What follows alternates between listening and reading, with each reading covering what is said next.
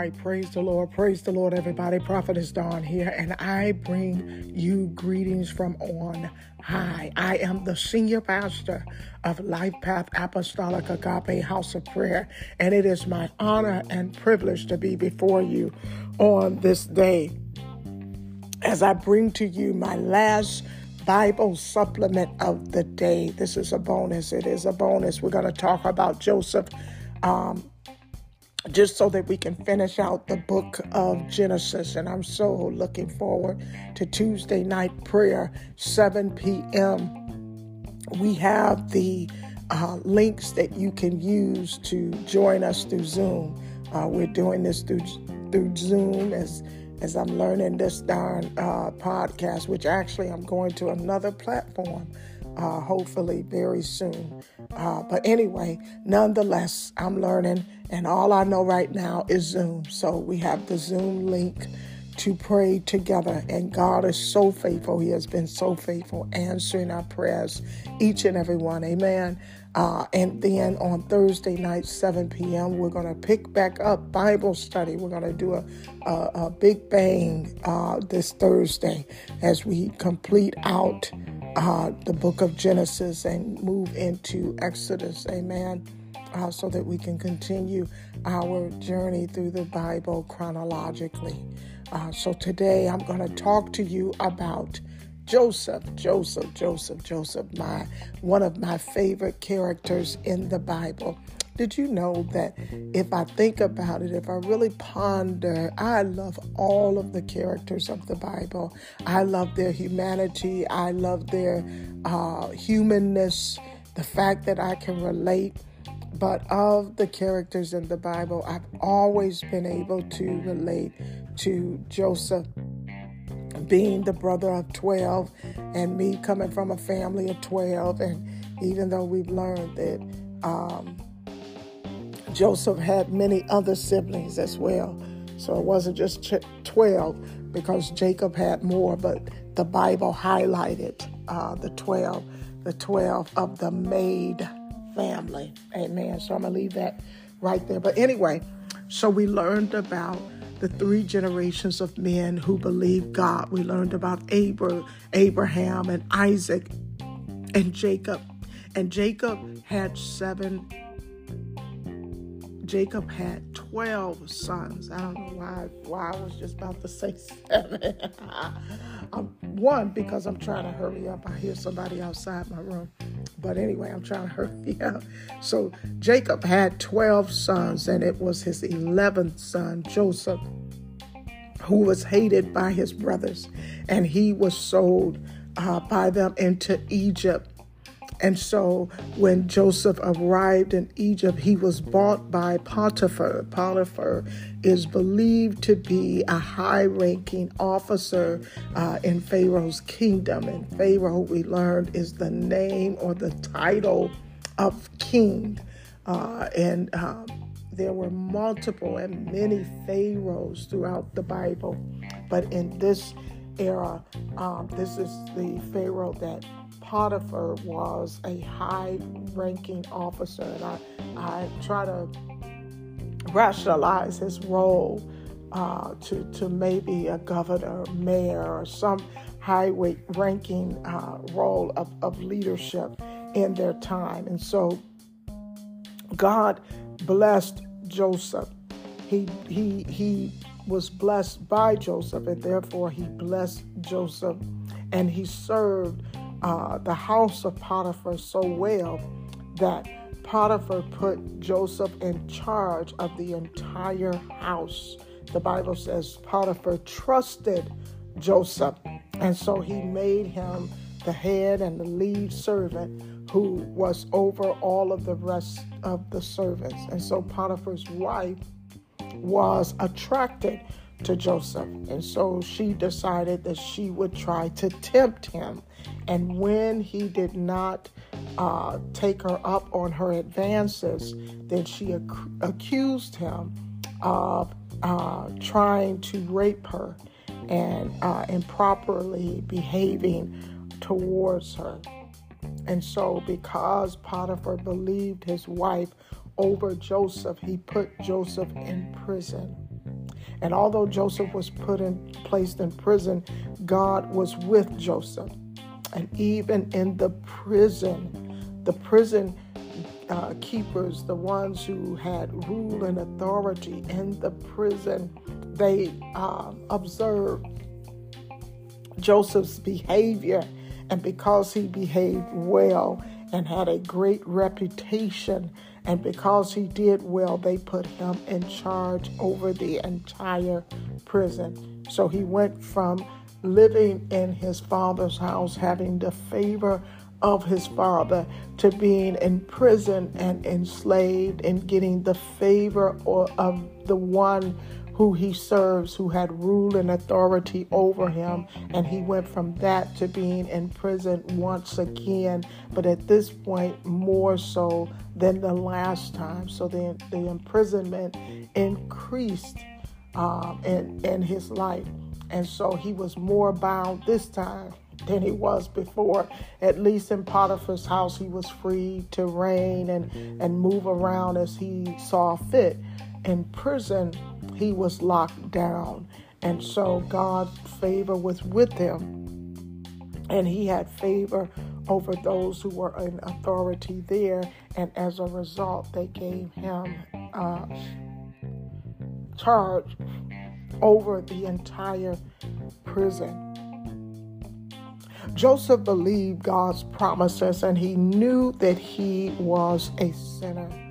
He knew that God sees and knows everything, and he knew that only God could save him. God took care of Joseph as he was there, and he had a wonderful plan, an excellent plan for Joseph's life. God showed him that plan in dreams, and we talked before about how God would use dreams because they did not have the advantage of having the Word of God. But God uses multiple streams of communications today with His people, but then He used dreams. And so He showed him a dream um, about what was to come. The Bible tells us we we know in part and we prophesy in part. so when he had that dream that showed him that he would be the head of the family, it did not tell him that on your way to that, you were going to be enslaved and imprisoned um, as a result of the call that is on your life. And so while he was in prison, it seemed that God's promises would not come to pass because how could God make this thing into a place where he was going to have rule and authority over his family? But God always keeps his promises, and Joseph soon found that God was a promise keeper.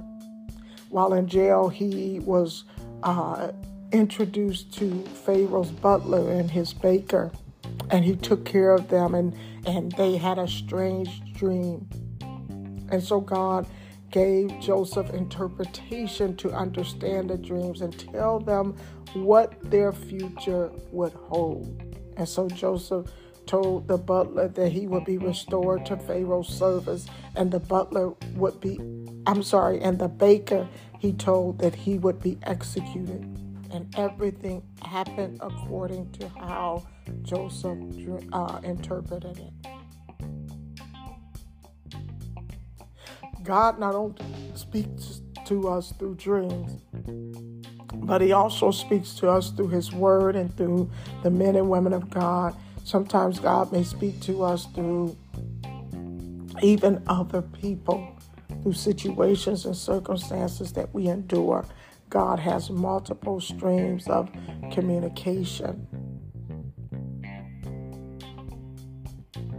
Yet he uses oftentimes, at least in my walk, dreams to speak to me because that's the time that he can get me at my quietest. Sometimes I be all over the place and my attention and my focus is on so many different things. But when God can grasp my attention, sometimes it's often through my dreams.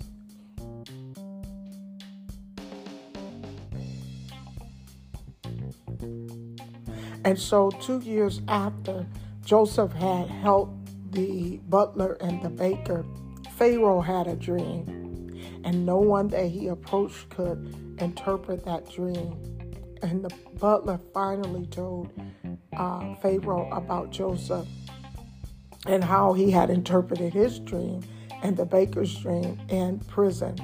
And Pharaoh called Joseph from prison and asked him to explain the dream.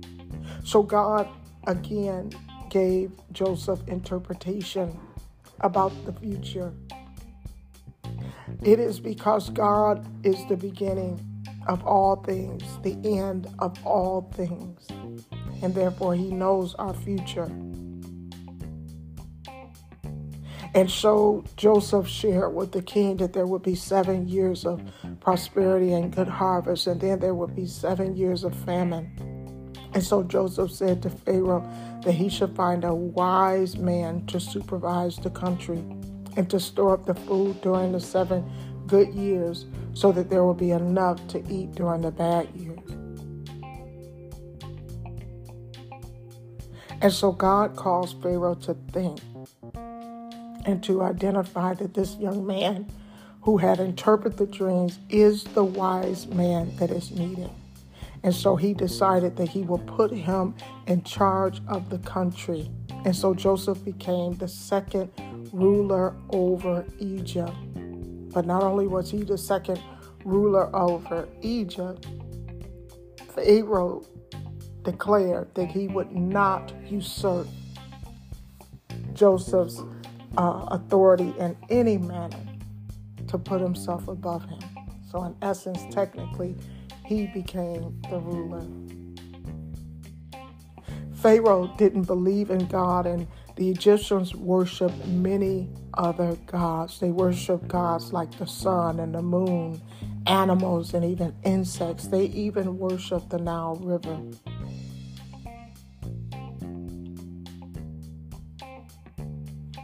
And so he had no real belief in God. God could not speak to him like he did Joseph. Joseph believed in God because God is the creator and he's in charge of everything and everybody.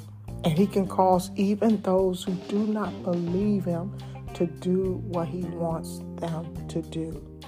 And so God had a purpose and a plan for Joseph, and Pharaoh was a part of that. So he caused him to think who should I put as that wise leader? And he determined that Joseph should be the one, thus fulfilling the promise, thus fulfilling what God has given him. Joseph worked hard for those seven years, and even uh, during that time, he humbled himself before God.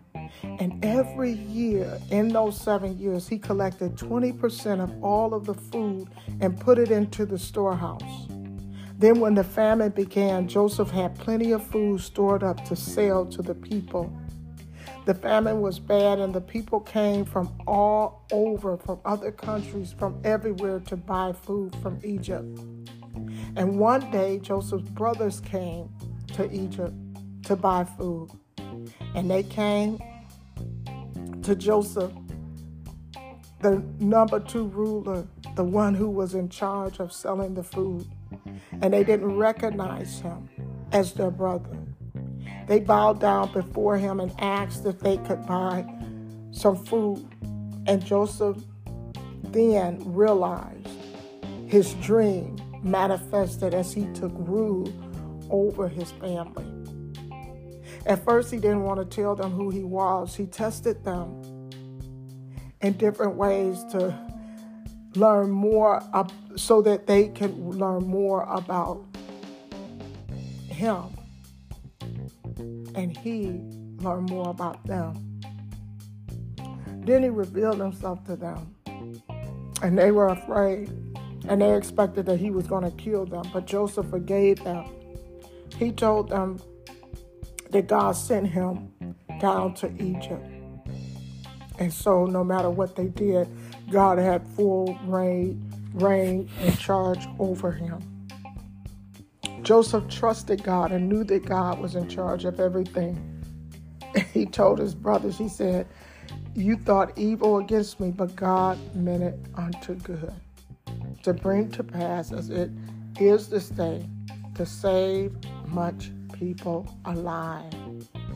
Joseph told his brothers to bring the fam- their families and their father to live in Egypt because Joseph's important position, he was able to make a good place for the family and to provide and take care of the family. And so the families of Jacob's sons arrived in Egypt and they lived there for 400 years. And they became a great nation, just like God had promised. God gave Jacob another name. He named him Israel, which means a prince of God. His descendants are called the children of Israel. Israelites or the nation of Israel. The descendants of the 12 disciples, the sons that are called the 12 tribes of Israel. Jesus Christ came into the world by way of this nation. His mother was not a direct descendant of Joseph, yet she was a descendant of Judah, the fourth son. And so I wanted to bring this supplement to you all. We can never learn too much. And I thank God for this opportunity. Amen.